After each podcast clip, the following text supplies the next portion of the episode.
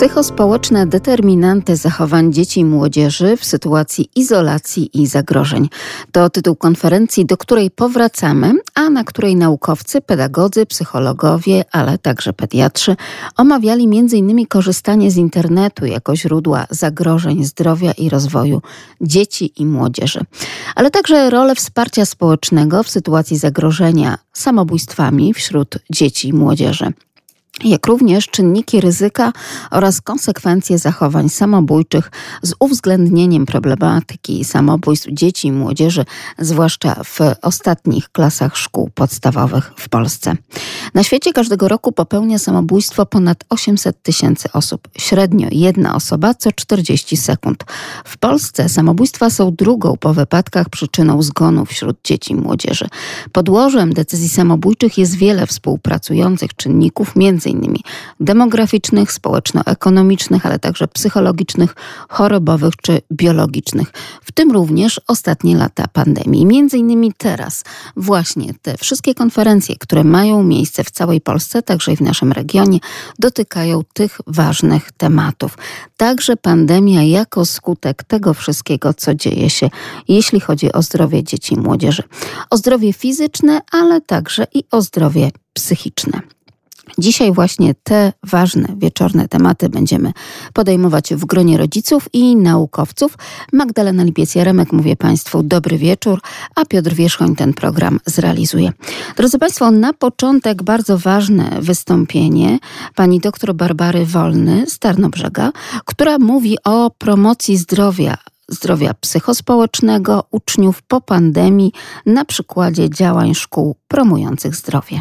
Zdrowiem zajmuję się już bardzo długo, a szczególnie w kontekście chyba jednego z najbardziej, słuchajcie, moi Państwo, efektywnego i najdłużej realizowanego programu.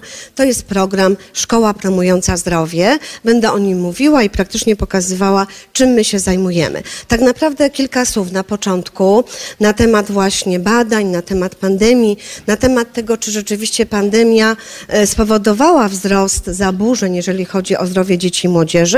Później, moi Państwo, przejdę do Szkoły Promującej Zdrowie. Postawiłam pytajnik, czyli jaka to jest szkoła.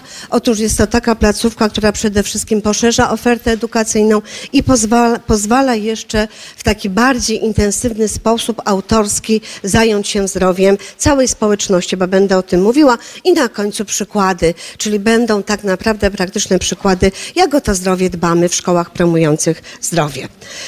Moi Państwo, zaprzyjaźniony ze mną profesor Pańczyk już w 2011 roku powiedział takie bardzo znamienite słowa. Zobaczcie, że XXI wiek stał się dla człowieka pułapką cywilizacyjną.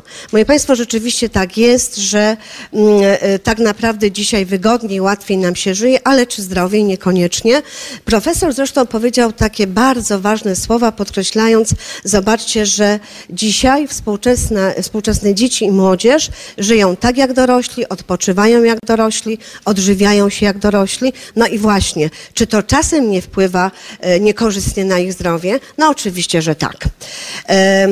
W dzisiejszych czasach, a to zobaczcie, moi Państwo, lata 90., dwóch autorów z kolei zwróciło uwagę na bardzo ważną rzecz, czyli na siłę i odporność psychiczną. To jest bardzo ważne, tak naprawdę dla człowieka dorosłego, ale dla dzieci i młodzieży również odgrywa to bardzo ważną rolę i my właśnie w kontekście działań przedszkoli i szkół promujących zdrowie zajmujemy się tym.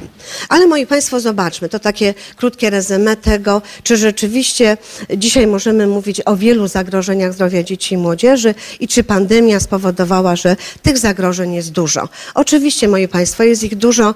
Mi tylko tyle się zmieściło. Gdybym miała więcej placu, to jeszcze bym więcej wypisała, ale chciałam zwrócić uwagę, moi Państwo, na rzecz bardzo istotną, na to, że zaburzenia zdrowia dzieci i młodzieży po pandemii dotyczą wszystkich aspektów obszarów zdrowia, czyli i zdrowia fizycznego, psychicznego, społecznego i duchowego. I to, co dzisiaj tak naprawdę, zresztą to zauważam, bo monitoruję kieruje działania przedszkoli, szkół promujących zdrowie i nauczyciele, z którymi pracuję, podkreślają, to przede wszystkim zaburzenia psychiczne, a właściwie wzrost tych zaburzeń w kontekście, zobaczcie moi Państwo, różnego rodzaju właśnie zaburzeń emocjonalnych, stanów depresyjnych, prób samobójczych i samobójstw dokonanych, bo też pokażę moi Państwu w dalszej części, jak my diagnozując właśnie stwierdzamy tak naprawdę, jakie zaburzenia są w stosunku do dzieci i młodzieży. Ale to nie tylko to. Ja tu jeszcze podkreśliłam, że my oczywiście bardzo mocno zwracamy uwagę na to, moi Państwo, że związek zadowolenia z życia i lęk wpływa bardzo na jakość życia dzieci i młodzieży, a również dorosłych. Ale zobaczmy tak naprawdę, że te zaburzenia dotyczą również zaburzenia w odżywianiu i zaburzenia w odżywianiu również mają charakter psychospołeczny i tutaj widzimy nie tylko nadwagę i otyłość, która stała się dzisiaj dużym problemem, ale zobaczcie również różne odmiany takie jak anoreksja, bulimia po ortoreksję i biogoreksję, to stało się dzisiaj też również dużym problemem. No i oczywiście pasywność ruchowa. Tutaj znowu odwołam się do profesora Pańczyka, który mówi o pasywności ruchowej i o tym, że dzisiaj dzieci i młodzież bardziej wolą zajęcia sedenteryjne, czyli lepiej czują się, gdy po prostu siedzą. Zresztą mówimy, moi Państwo, już o dzieciach przyklejonych do krzesełka, mówimy o dzieciach, które określa się jako pokolenie SMS-a, prawda?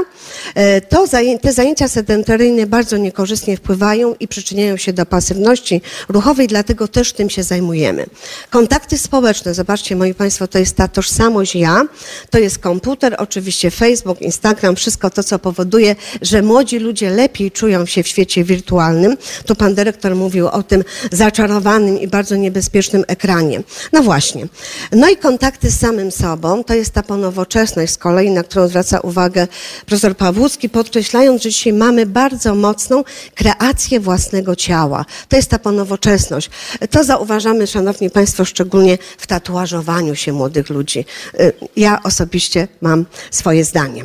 No i teraz, moi Państwo, jak pandemia wpłynęła na zaburzenia zdrowia dzieci i młodzieży. Oczywiście pokazałam już, że zaczęło to się wszystko znacznie wcześniej. Ja tylko skrótowo to podkreślam. Rzeczywiście była dużą zmianą. Była czymś nowym, co spowodowało, że tak naprawdę dzieci i młodzież nie zawsze sobie z tym radziły.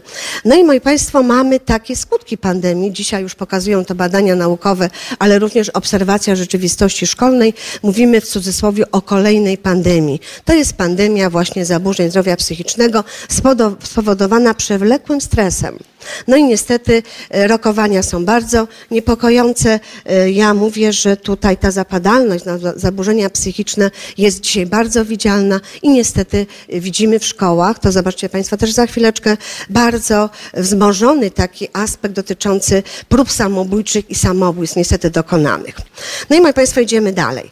Przypominam tylko, Światowa Organizacja Zdrowia mówi, że zdrowie psychiczne to równowaga i zobaczcie między czym? Emocjami, przekonaniami i umiejętnościami. Tak naprawdę zdrowie psychiczne pozwala człowiekowi dostosowywać się, adaptować się do różnych sytuacji, a zobaczcie, w ilu sytuacjach życia człowiek musi się adaptować, począwszy od przedszkola, szkoła, studia, praca i tak dalej. No i teraz, moi Państwo, jak to jest? Czyli tak naprawdę to zdrowie psychiczne powinno powodować, że młody człowiek oczywiście odkrywa swoje możliwości, swój potencjał, mocne i słabe strony, czuje się dobrze, ale czy tak jest? No niekoniecznie. Bo zobaczcie, moi Państwo, już w latach 90. tu z kolei również zaprzyjaźniona ze mną pani profesor Wojnarowska i Oblacińska już wtedy mówiły o nowej zachorowalności. W latach 90. zauważono, szanowni Państwo, że mamy wzrost zaburzeń zdrowia psychospołecznego. To był wiek XX. Teraz mamy XXI wiek i niestety to bardzo ewaluuje. Dlaczego? No to zobaczcie, dlatego, że pandemia przyczyniła się właśnie bardzo znacząco do pogorszenia się kondycji zdrowia psychicznego. Ja miałam sama szkoły, które były objęte nawet całe klasy na przykład 6., 5, pomocą psychologiczną, dlatego, że dzieci w kontakcie obcowania z ekranami zaczynały mieć różne lęki. Zaczynały się bać po prostu. wzrostu. Czyli widzimy, że z jednej strony pogorszyła się kondycja, ale z drugiej strony, moi Państwo, zobaczcie, mamy takie światełko w tunelu, czyli wyzwanie dla rodziny i szkoły. Czyli rodzina i szkoła powinna zająć się i oczywiście zaraz pokażę, jak my się zajmujemy. Ale jeszcze pokażę również, że od właściwie lat 20., no pandemia też to bardzo mocno jak gdyby tutaj zintensyfikowała, najnowsze strategie Światowej Organizacji Zdrowia wskazują, moi Państwo, na takie trzy obszary.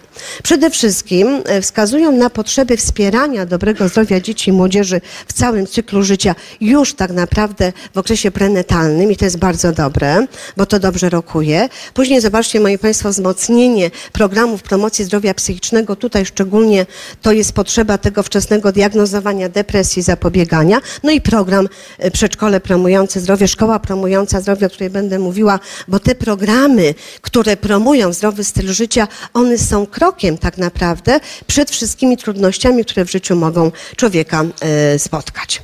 Teraz chciałam się skupić na Szkole Promującej Zdrowie i pokazać tak naprawdę, że to jest fantastyczna propozycja.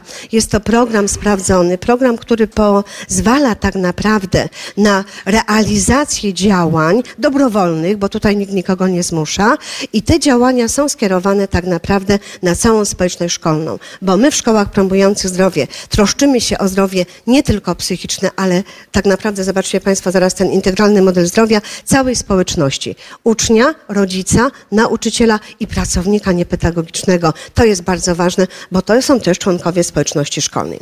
Program Szkoła Promująca Zdrowie, moi Państwo, wchodzi w taki bardzo ważny aspekt promocji zdrowia jako dodatkowych działań, bo oczywiście ci, którzy mają tutaj kontakt ze szkołą, to wiecie, że edukacja zdrowotna jest obligatoryjna, promocja zdrowia natomiast jest czymś dodatkowym, no i oczywiście profilaktyka zdrowotna, szczególnie ta uniwersalna, jest jak najbardziej tutaj obowiązkiem każdej szkoły. Ale ja chcę pokazać, moi Państwo, ten program jako bardzo wartościową propozycję poszerzenia oferty edukacyjnej każdej szkoły i jako coś, co jest inwestycją w zdrowie każdego członka społeczności szkolnej. Tak jak powiedziałam, najdłużej realizowany program i zobaczcie, wspierany tak naprawdę przez Ministerstwo Edukacji i Nauki, Ośrodek Rozwoju Edukacji w Warszawie, Kuratorium Oświaty w Rzeszowie i oczywiście Podkarpackie Centrum Edukacji Nauczycieli w Rzeszowie. To umocowanie, słuchajcie, pozwala tak naprawdę na działania na wszystkich etapach i tutaj chciałam tylko pokazać, że program Szkoła Promująca Zdrowie realizowany jest w całej Polsce. Tutaj chciałam pokazać, że od lat 90. program jest realizowany i jak Państwo wiecie, województwo podkarpackie to to województwo, gdzie mamy najwięcej placówek promujących zdrowie. Jest ich około ponad 300. To po ostatnim monitorowaniu właśnie, który prowadzimy, między innymi w Kuratorium i w Podkarpackim Centrum, a program dlatego się sprawdza, że ma umocowania formalno-prawne na poziomie ogólnopolskim. To są porozumienia pomiędzy ministrem zdrowia, ministrem edukacji, ministrem również środowiska, a na poziomie województwa to jest porozumienie pomiędzy Kuratorium Oświaty i Podkarpackim Centrum. Moi Państwo, my w Szkole Promującej Zdrowie przede wszystkim nie mówimy o zdrowiu. My to zdrowie pokazujemy, bo okazuje się, i to też Państwo studenci dobrze wiecie, że jeżeli przekazujemy wiedzę, to ta wiedza ulatnia się szybko, bardzo szybko. Pani profesor potwierdza, oczywiście. Dlatego idziemy, moi Państwo, przede wszystkim w kontekst działań praktycznych, zawsze zobaczycie, ale chcę też pokazać jeszcze jedno ujęcie dwóch autorek, które mówią o tym, że zdrowie to pewien potencjał. Jeżeli pewien potencjał, to zobaczcie, jakie na nas, pedagogach, psychologach i rodzicach przyszłościowo, tu mówię do Państwa bardzo młodych, jest bardzo ważne zadanie. To jest potencjał, który ulega dynamicznym zmianom pod wpływem naszych działań, bądź też braku tych działań. Dlatego warto, moi kochani Państwo, już od środowiska rodzinnego tym zdrowiem się zająć. Integralny model zdrowia, czyli model taki, który my w kontekście Szkoły Promującej Zdrowie realizujemy, idziemy w aspekt zdrowia fizycznego, psychicznego, społecznego i duchowego i pokazujemy, że tak jak człowiek jest osobą w całości, tak również jego zdrowie musi być wzmacniane we wszystkich aspektach. Czyli czym, moi Państwo, się jak gdyby zajmujemy? Oczywiście prowadzimy edukację zdrowotną, no bo przecież musimy nauczyć, jak zdrowo żyć, prawda? Ale przede wszystkim idziemy w poszerzenie oferty szkoły. To jest właśnie program program Przedszkola i Szkoły Promujące Zdrowie, bo też pokażę, jak sobie przedszkola za chwileczkę radziły po pandemii. I oczywiście, moi Państwo, idziemy w profilaktykę, jak najbardziej. Przedszkola i szkoły są wspierane poprzez szczególnie różne publikacje. Udaje mi się też te publikacje przygotowywać. Także tutaj tylko dwie takie poradniki. Edukacja zdrowotna w szkole, czyli poradnik dla dyrektorów i nauczycieli, i zdrowie jako wartość, bo oczywiście traktujemy to aksjologicznie. Co odróżnia szkołę promującą zdrowie? Zobaczcie, moi Państwo, tu w ogóle nie powiedziałam. To są takie dwa loga ogólnopolskie, przedszkola i szkoły promujące zdrowie. Zobaczcie, już patrząc na te loga uśmiechamy się, tak? Bo są to jabłuszka, jest to symbol zdrowia. Natomiast to, co jest bardzo wartościowe i to, co pozwala, żeby realizować ten program od lat 90., to zobaczcie, moi Państwo, że my pracujemy metodą projektu. Zaczynamy od diagnozy każdego roku, później planujemy, realizujemy, monitorujemy i na końcu jeszcze jest ewaluacja, czyli sprawdzamy, co się udało zrobić. Najważniejsze atrybuty to holistyczne rozumienie zdrowia, aktywne uczestnictwo, włączenie wszystkich. No i, moi Państwo, jeszcze jeden bardzo ważny aspekt. Wychodzimy poza mury szkoły. No i teraz szkoła promująca zdrowie, przykłady dobrej praktyki. Zobaczcie, moi Państwo, kolejne motto profesora Pawłowskiego. On tak pięknie powiedział i zarazem dał symbol, że warto proponować młodym ludziom różne projekty, programy poszerzające, bo jeżeli my wprowadzamy ludzi młodych w aspekt zdrowia, to wyposażamy ich tak naprawdę nie w wiedzę, ale w umiejętności. Jeżeli natomiast nie będziemy pokazywać, jak zdrowo żyć, to zobaczcie, tak jak mówi pan profesor, niestety może to być przyczyną nawet życiowego fiaska. No i teraz, moi Państwo, od czego myśmy zaczynali? No oczywiście od diagnozy. I teraz ta diagnoza przede wszystkim pozwoliła nam zobaczyć w momencie, kiedy wrócili uczniowie do szkoły po pandemii, jak jest. I to, z czym wracają uczniowie, zobaczcie, za chwileczkę troszkę nas zatrwożyło, ale tutaj przede wszystkim nauczyciele we wszystkich szkołach rozpoczęli od ankietowania i to było ankietowanie i uczniów, rozmowy, ankietowanie rodziców, bo ja zawsze mówię, że dziecko przebywa w szkole tylko kilka godzin, wraca do domu i to jest jego główne środowisko. Analiza wytycznych, bo oczywiście były wytyczne, które mówiły, jak radzić sobie po okresie pandemii. Analiza wyników badań. Szkoły bardzo efektywnie jak gdyby tutaj te badania analizowały po to tak naprawdę, żeby zobaczyć, co jest najbardziej zaburzone w kontekście badań i potem odnieść to do praktyki. No i też rekomendacje szkoły, które monitoruję, użyły to przede wszystkim tej rekomendacji Pyżalskiego, były nam bardzo przydatne. I, moi Państwo, rozpoczęła się diagnoza, rozpoczęło się planowanie, no i oczywiście trzymanie ręki na pulsie. Jak było w przedszkolu? Chciałam powiedzieć, że w przedszkolu nie było tak źle.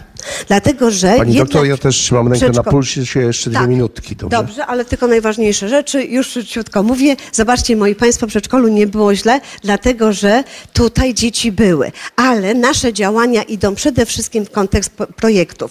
I ja tylko zwrócę uwagę na projekty. Zobaczcie. Zaczarowany świat ekranów, czyli bajeczki ułatwiające wprowadzenie zasad higieny cyfrowej dla rodziców. Okazuje się, że dzieci w przedszkolu już siedzą, słuchajcie, w internecie i potrafią nawet sobie bardzo dobrze radzić.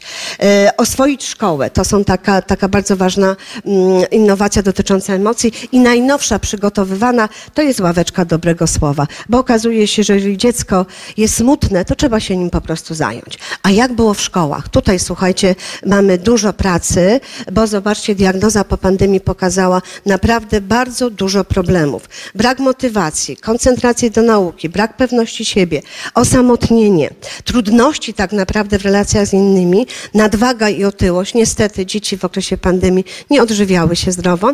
No i depresja.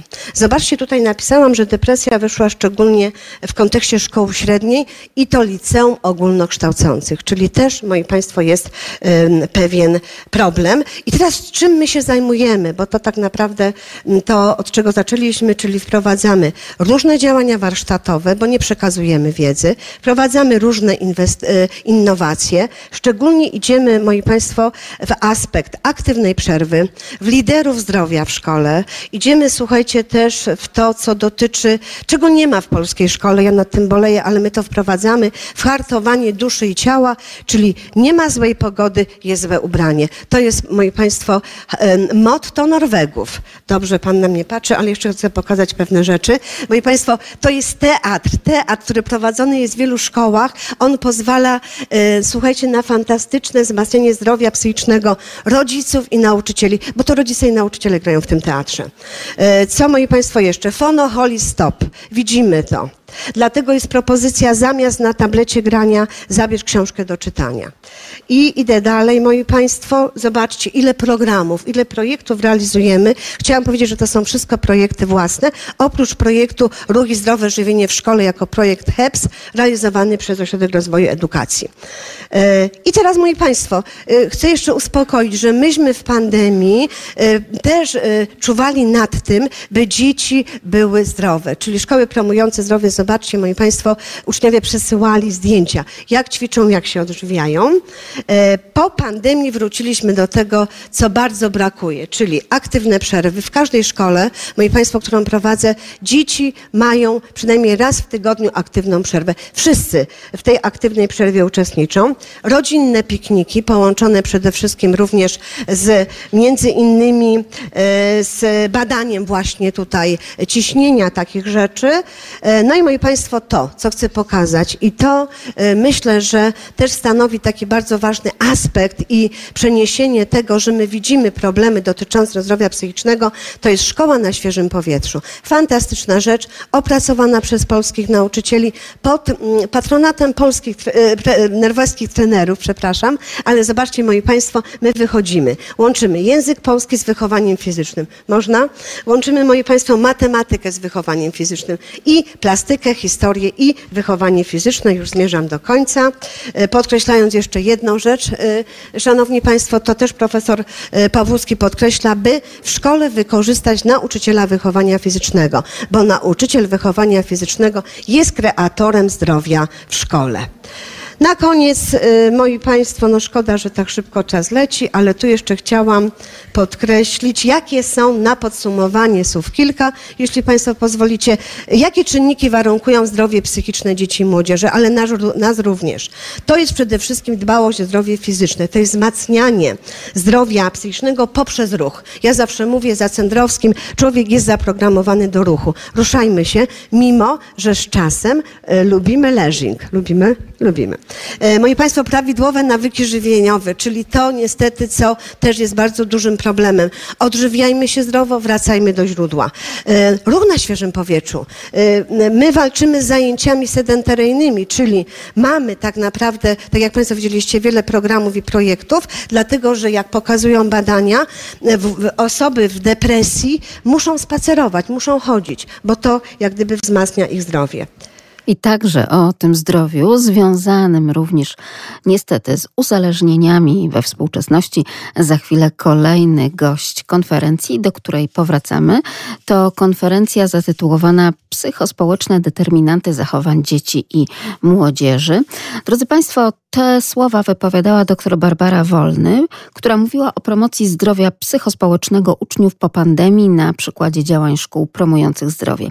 Zagrożenia zdrowia to chociażby fonoholizm, internetoholizm i izolacja społeczna w kontekście agresywnych zachowań dzieci i młodzieży. Ten temat podejmuje ksiądz profesor doktor habilitowany Janusz Mierzwa. Najpierw może tak, uzasadnię ten temat, a więc fonoholizm, internetoholizm i izolacjonizm jako najistotniejszy z tych właśnie obserwowalnych zjawisk zachowawczych dzieci i młodzieży w kontekście agresywnych zachowań dzieci i młodzieży. Wiemy, że agresja to nie tylko te trzy czynniki, które chcę omówić, ale jest ich o wiele więcej. Wiele więcej jest przyczyn i genetyczne, i psychiczne, i rodzinne, i wychowawcze, i właśnie związane z rozwojem technologicznym i także społeczne. Zwrócę uwagę tylko na fonoholizm, internetoholizm i właśnie izolacjonizm. Posłużę się metodą syntetyczną stosowaną w naukach społecznych, a więc od szczegółu do ogółu. Rzadko stosuje się tę metodę, a szczegółem w naszych analizach będzie agresja. Agresja bywa różnie definiowana przez różne dyscypliny naukowe, zwłaszcza z zakresu nauk społecznych. Na użytek niniejszego wystąpienia przyjąłem tę definicję jako zachowanie, które ma na celu zaszkodzić innym, wyrządzić innym krzywdę lub zdominować ich. agresja. Z takiej definicji wypływają zachowania agresywne. Czym one są? Starałem się tutaj opisać i może skupmy się teraz na rodzajach agresji. A więc agresja wobec siebie samego. Różne okaleczenia, powiedzmy. Jakie są przyczyny agresji wobec siebie? Tu jest potrzebna dobra diagnoza, zwłaszcza psychologów, pedagogów. Jakie są przejawy tej agresji? Kolejna, agresja instrumentalna, podobnie. Agresja seksualna, agresja fizyczna, agresja emocjonalna, agresja werbalna. I tutaj mamy zarówno przyczyny, oczywiście można znaleźć ich znacznie więcej, jak i przejawy. Teraz skupmy się na istocie zagadnienia, a więc jak gdyby na tych determinantach, czy może na tych wybranych determinantach, tych trzech, o których chciałbym powiedzieć. Może jeszcze tak, z agresją związane są stany, no właśnie, suicydalne, a więc targnięcie się na własne życie i tutaj mamy dane statystyczne z 2022 roku, a wczoraj słyszałem w telewizji, że porównano dwa okresy. Okres 3 lat pandemii i okres 3 lat sprzed pandemii, to liczba prób samobójczych wzrosła dwukrotnie wśród dzieci i młodzieży. I właśnie i teraz przejdźmy do tych jak gdyby tych czynników, które wymieniłem w swoim wystąpieniu jako moim zdaniem istotne. Fonoholizm. Na stronie ministerstwa możemy znaleźć definicje, przyczyny, skutki. Nie będę tego przytaczał, gdyż korzystając z tychże urządzeń niosących fonie, sami możemy znaleźć właśnie tę definicję. Z nią, z tym pojęciem fonoholii związana jest nomofobia, lęk przed brakiem telefonu, czy fabbing, skupienie uwagi na telefonie kosztem komunikacji interpersonalnej.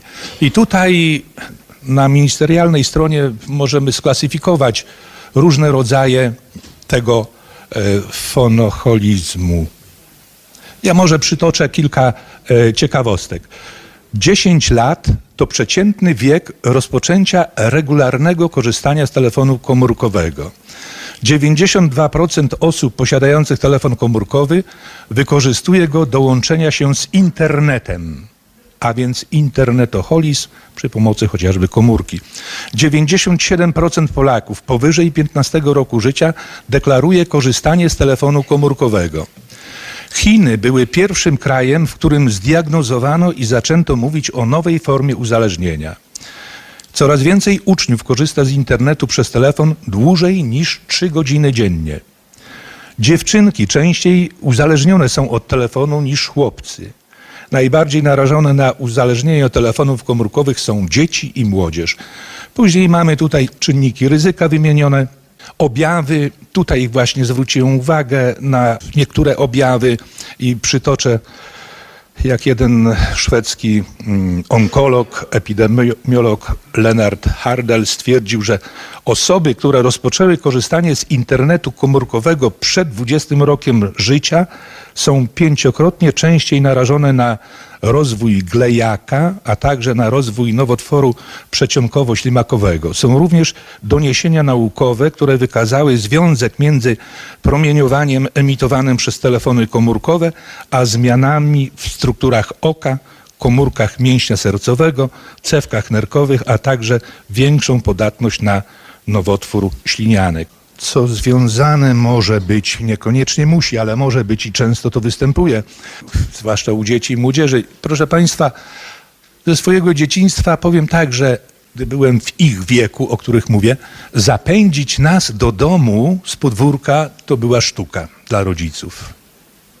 A dzisiaj wypędzić dziecko na podwórko to też sztuka. Powstały leśne przedszkola. Co to takiego jest? Przedszkole jak przedszkole, mówią, przywozimy dzieci do sali, gdzie rotacja powietrza jest taka, jaka jest. dziecko powinno przebywać na świeżym powietrzu i wykupione powiedzmy że tam hektar czy ileś lasu ogrodzony, jest jakaś tam przyczepka kempingowa w razie deszczu, by dzieci mogły się schronić. Telefony są zabierane, to znaczy rodzice im zabierają. Dzieci przychodzą tam bez żadnych zabawek, bez niczego i organizują sobie same zabawy. I to w zimie i w lecie. Otrzymują tam, nie ma tego słynnego leżakowania w tym przedszkolu, tylko dzieci pełne energii, pełne... W ten sposób też hartuje się organizm, przebywając przynajmniej te 6, 7 czy 8 godzin na świeżym powietrzu, w pełnym ruchu, jest szansa powrotu do takiego normalnego, powiedzmy, wychowania. Izolacja społeczna w płynnej ponowoczesności. Ponowoczesność, która pozostawia po sobie jedynie ślady trwałe lub mniej trwałe. Czy to w kulturze, czy w życiu społecznym, gospodarczym. Zresztą zobaczmy dawne budowle z kamienia, które przetrwały x lat, 500, 600, 700 lat, a nasze bloki mają gwarancję 40 lat i do wyburzenia. Tak? A więc płynna ponowoczesność. Tworzymy coś na bieżąco, co zużywamy. Pandemia wprowadziła bardzo dużą izolację i teraz może już nie będę mówił, jak to rozwiązać, bo od tego są specjaliści, choć proszę pozwolić jeszcze, że zwrócę uwagę na ten ostatni akapit. Eksperyment medyczny ze szpitala w Austrii we wrześniu 2022 roku, a więc niedawno.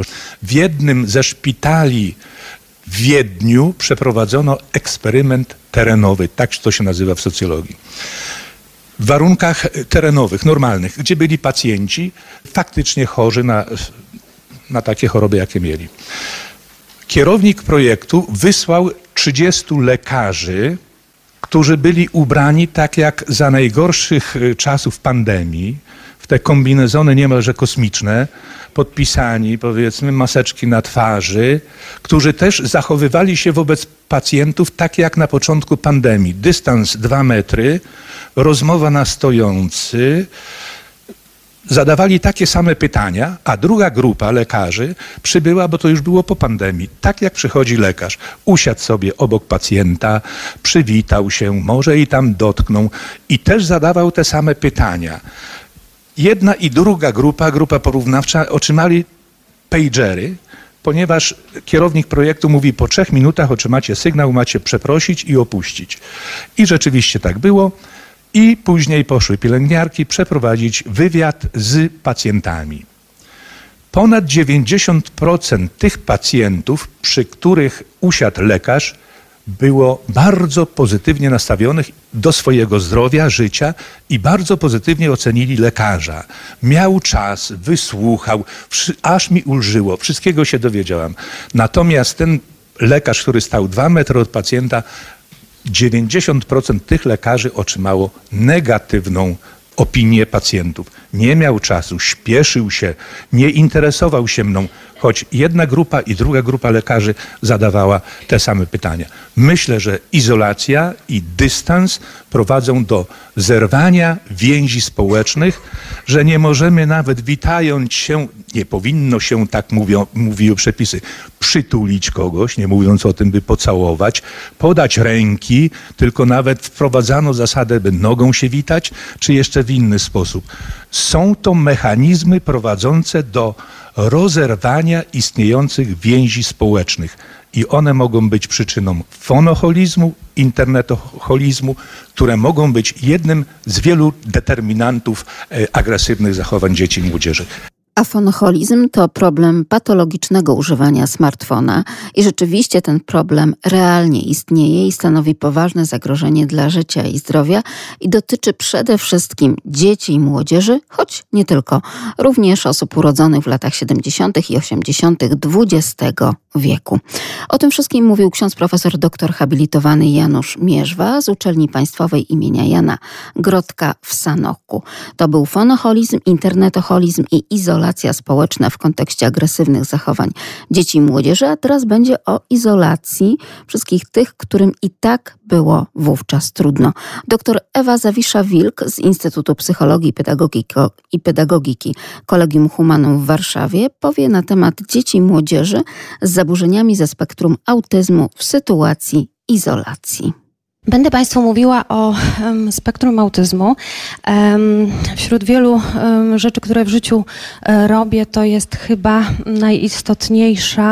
najistotniejszy cel bycia ambasadorką szerzenia wiedzy na temat spektrum autyzmu. I dlatego się na tym skoncentruję. Proszę Państwa, jeśli ktoś z Państwa może dziś powiedzieć, że jeszcze nie spotkał osoby z autyzmem, to mogę powiedzieć jednoznacznie, że przeszedł przez życie z zamkniętymi oczami. Jak nas jest tutaj około 100 osób, z całą pewnością minimum 7 osób ma cechy autystyczne, niekoniecznie głębokie, ale na pewno je ma. Oczywiście to jest taka statystyka. Wiadomo, że osoby z autyzmem niekoniecznie przychodzą na tego typu konferencje, ale gdybyśmy zrobili głębszy wywiad, to pewnie by się okazało, że może tak być. Ponieważ pierwotny temat konferencji wiązał się też z hasłem izolacja, to chciałam rozpocząć od tego. Ja nie wiem, czy to pozostało, ale tutaj trochę o tej izolacji było. Proszę Państwa, wśród 9 grup znaczeniowych tego terminu w zasadzie tylko jedno słowo, jeden synonim jest pozytywny. Tutaj wybrałam trochę, podkreśliłam na czerwono te, które są jakoś takie bardziej wyraziste. Proszę Państwa, no dość symptomatyczne jest to, że termin izolacja kojarzy się z karą, kojarzy się z przykrością, kojarzy się z czymś, co jest niewygodne. Tutaj są nawet takie słowa jak potrzask, areszt, mizantropia, rozstanie, rozdzielenie. Nie będę wszystkich cytować ze względu na czas, ale zobaczcie Państwo, że tutaj skojarzenia są bardzo negatywne. Nawet najwyższy wymiar kary, zgadza się Pani mecenasie, w Polsce to też jest długotrwała izolacja. No, w niektórych krajach jest inny, bardziej radykalny, ale u nas jest właśnie tak. Czyli słowo izolacja kojarzy się generalnie z czymś bardzo negatywnym. I tego doświadczaliśmy wszyscy w okresie pandemii, ale szczególnie dotkliwie, muszę to podkreślić, doświadczały tego osoby ze spektrum autystycznym. I ja pokażę to w trochę inny sposób, bardziej może potoczny, żebyście Państwo, ci, którzy nie mają dużo na ten temat wiedzy, byli w stanie zrozumieć, czym jest spektrum autyzmu. Ja szczególnie zajmuję się zespołem Aspergera, czyli takimi osobami ze spektrum, które z reguły funkcjonują całkiem dobrze. Mówi się wysoko funkcjonujące osoby. Nie jest to do końca rozróżnienie prawidłowe, ale rzeczywiście osoby ze spektrum autyzmu i gdzie możemy wskazać, że mają zespół Aspergera, one no, lepiej radzą sobie w życiu niż osoby z klasycznym autyzmem. I teraz będę mówiła głównie o dzieciach i młodzieży i młodych dorosłych. Osoba, w tym dziecko też z zespołem Aspergera, ma przede wszystkim problemy w interakcjach społecznych, posiada skąpe umiejętności społeczne. Oczywiście u każdej osoby te skąpe umiejętności społeczne są na nieco innym poziomie. Ma trudności, kłopoty z porozumiewaniem się. Z czego to wynika? Głównie ze sposobu nabywania języka. We wczesnym okresie każdy z nas przechodził rozwój mowy w określony sposób, trochę zaprogramowany, trochę stymulowany. Osoby ze spektrum autyzmu nieco inaczej poznają świat. Pod koniec pokażę Państwu taki mini przykład, wyimek z objawów spektrum autystycznego, żebyście Państwo zrozumieli dokładnie, o co tutaj chodzi. Często takie osoby rozumieją język bardzo dosłownie. To powoduje konflikty, trudności w interakcjach społecznych, różnego rodzaju nieporozumienia. Niezrozumienie metafor, przenośni, idiomów. To wszystko powoduje ogromne komplikacje w naturalnej komunikacji. Dlatego dzieci ze spektrum autystycznego, nawet te bardzo wysoko funkcjonujące, czują się często odrzucone, niezrozumiane, nieadekwatne. Czują, że nie przystają do rzeczywistości, czują, że same nie rozumieją sygnałów płynących z otoczenia, werbalnych i niewerbalnych niestety również. Ponieważ posługując się mową, stosujemy oczywiście, komunikując się, stosujemy zarówno sygnały werbalne, jak i niewerbalne. Jeśli oba te kanały nie działają prawidłowo, to jest oczywiste, że nie będziemy zrozumiani, ani nie będziemy rozumieli świata prawidłowo, a przynajmniej tak, z jaką intencją ten świat do nas występuje, wychodzi. Niezrozumiała jest często dla osób autystycznych prozodia mowy, melodia, akcent, rytm. Elementy prozodyczne mowy niosą bardzo wiele znaczenia. Zobaczcie Państwo, posłużę się takim mikroprzykładem. Na ile sposobów można powiedzieć zdanie Ola idzie do sklepu? Mogę powiedzieć z taką intonacją oznajmującą, mogę powiedzieć Ola idzie do sklepu. Wtedy wiadomo, że podkreślam akcentem pierwsze słowo i pytam, czy to Ola. Mogę zapytać, czy Ola idzie do sklepu i wiadomo, że pytam o coś zupełnie innego, używając identycznych słów. Mogę zapytać Ola idzie do sklepu, a nie na przykład do kościoła, prawda? Więc wyłącznie intonacją zmieniam znaczenie tych samych słów, tego samego sformułowania, tego samego zwrotu. Natomiast osoby autystyczne pozbawione są takich sensorów, które wyczuwają, o co tu chodzi, tak? Nie rozumieją, co zawarte jest w intonacji. Więc nieporozumienia są tutaj oczywiste. Jeśli zdajemy sobie z tego sprawę, to wiemy, w jaki sposób mówić do osób autystycznych, żeby nas rozumiały. Osoby autystyczne nie mają tylko złych cech, bo miewają szczególny rodzaj pamięci, mają nieprawdopodobne talenty, myślą często w sposób bardzo precyzyjny. Ja się tu oczywiście uproszczeniami posługuję, bo każda autystyczna osoba jest zupełnie inna. Ale to są takie cechy, które bardzo często się powtarzają. No i oczywiście rytuały, fiksacje, które też można dobrze wykorzystać, jeśli dziecko poddawane jest odpowiedniej terapii. Jest bardzo dużo mitów na temat autyzmu i szczególnie tutaj te mity dotyczą, są szkodliwe w przypadku dziewczynek i kobiet autystycznych, dlatego że badania, które od początku, badania nad autyzmem, które prowadzono, były prowadzone wyłącznie, takie było założenie, że zaburzenie dotyczy tylko chłopców, więc prowadzono badania wyłącznie na chłopcach i mężczyznach. Dlatego wnioski wyciągane są, te naukowe, były bardzo, bardzo wiele lat, wyłącznie na podstawie badań nad chłopcami i mężczyznami. I tutaj bardzo kłóci się to z tym, co dotyczy autystycznych kobiet, ponieważ spektrum, jak to spektrum, tak, może wystąpić jakiś objaw, może być niedobór czegoś albo nadmiar. I stereotypowo myślimy, że osoba z autyzmem ma ograniczone możliwości odczuwania empatii. Proszę Państwa, jest jeszcze coś takiego jak skrajna empatia i to dotyczy w większości tej żeńskiej postaci autyzmu. Nie zawsze żeńska, to dodatkowa komplikacja, nie zawsze żeńska postać autyzmu występuje u kobiet, czasem u mężczyzn. Więc może być tak, że ktoś cierpi wręcz na syntonię, rezonuje emocje innych tak mocno, że właściwie trudno mu je znieść. I teraz wyobraźcie sobie Państwo, że to wszystko, te wszystkie cechy występują w ogromnym nasileniu, kiedy sytuacja jest krytyczna, kiedy brakuje schematu, rutyny, kiedy brakuje przyzwyczajenia do codzienności, które dają spokój. I sytuacja izolacji, sytuacja pandemii wzmocniła wszystkie te cechy u osób autystycznych. I jest tylko jedno światowe badanie prowadzone w Hiszpanii, ale może Hiszpanie mają takie pogodne nastawienie również do badań i z racji może miejsca zamieszkania i nasłonecznienia. W każdym razie w Hiszpanii badacze doszli do wniosku, że pandemia nie była taka straszna dla osób autystycznych, że przyniosła trochę pozytywnych efektów, natomiast we wszystkich innych krajach, w których takie badania po pandemii prowadzono, czyli Stany Zjednoczone, Wielka Brytania, Portugalia, Holandia, Belgia, wszędzie tam wykazano, że pandemia pogłębiła trudności osób autystycznych w sposób nieproporcjonalnie większy niż u osób neurotypowych. Ważne jest, że też osoby te często reagują lękiem na wiele sytuacji. No i jak sytuacja się bardzo zmienia, jest niezrozumiała, to ten lęk może budzić radykalne formy protestu, łącznie z agresją.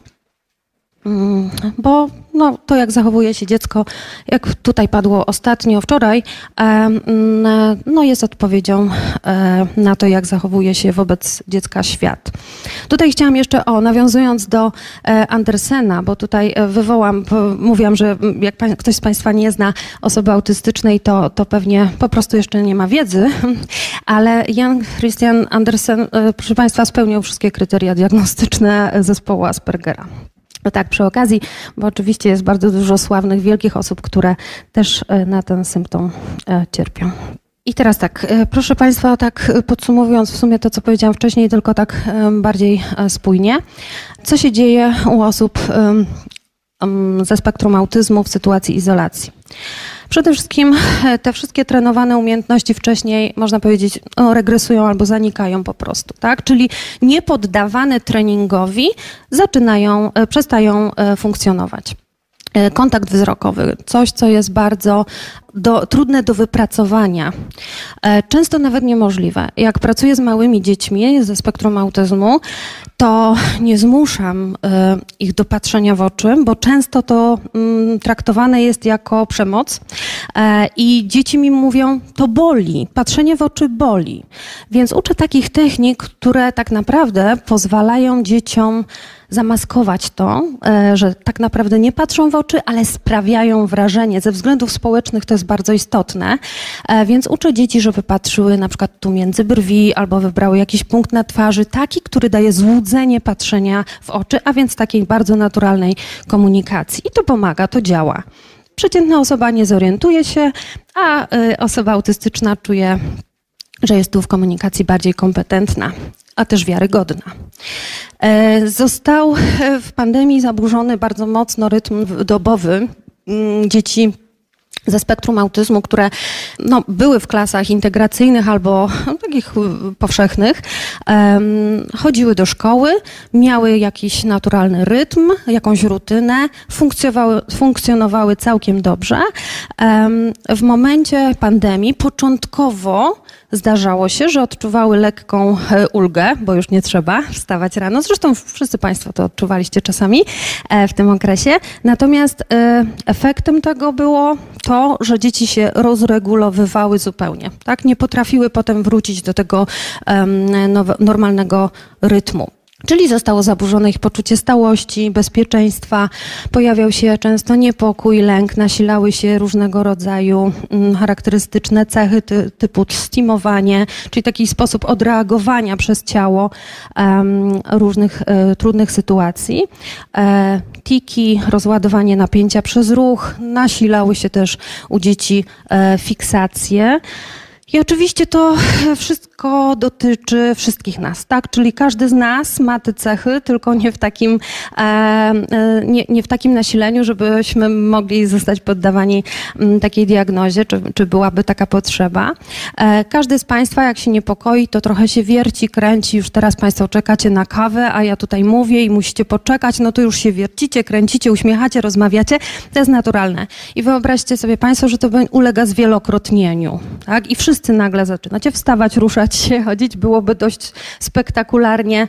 W poczuciu dzieci i młodzieży autystycznej w sytuacji izolacji nawet było całkiem sporo pozytywnych skutków. Dzieci twierdziły, że mają mniej obowiązków, mniej rozpraszaczy, mniej stresujących sytuacji, że znajdowały możliwość wyciszenia, ale też uświadamiały sobie istotność bezpośrednich relacji. To rozluźnienie harmonogramów niektórym też pomagało. Im starsze dziecko autystyczne, tym bardziej i więcej tych pozytywnych rzeczy dostrzegało. Natomiast wśród tych negatywnych, widzicie Państwo, jest ich trochę więcej, ale to jest perspektywa osób autystycznych. To wszystko, co powiedziałam wcześniej, to tutaj dotyczy tych negatywnych objawów, negatywnych skutków. Natomiast w perspektywie osób, które z nimi pracowały i rodziców, opiekunów i terapeutów, z pozytywnych jest tylko jeden efekt, czyli lekkie wyciszenie na początku izolacji, które niestety mijało. I tutaj już, żeby nie być kołosłowną, pokażę Państwu tylko mały eksperyment, ponieważ chciałam Państwu uświadomić, jedną ważną rzecz. Przeprowadzono taki eksperyment już w końcu lat 90. ubiegłego wieku u osób autystycznych, które pozwala jakby zrozumieć, w jaki sposób one odbierają świat, tylko oczywiście w jednej sferze. Jak Państwo spojrzycie na te obrazki i zapytam, gdzie jest dom, no to oczywiście wskażecie dom, prawda? Czyli trzeci obrazek, podpowiadam. I nie będziecie mieli z tym problemu. I podobnie było z dziećmi autystycznymi. Wskazywały dom, ale kiedy naukowcy pokazali osobom autystycznym, głównie dzieciom, no to już się zaczynały kłopoty. I dzieci wskazywały albo drzwi, albo okno.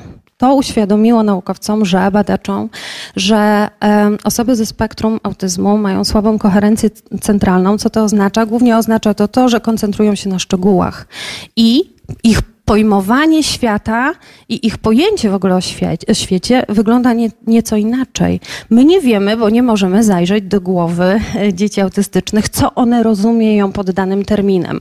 Ale kiedy poddamy ich takim eksperymentom, to wtedy dostrzegamy, że być może one nie rozumieją, co oznacza słowo dom i nie potrafią znaleźć desygnatu, bo być może patrzyły na jakiś szczegół, na jakiś fragment rzeczywistości.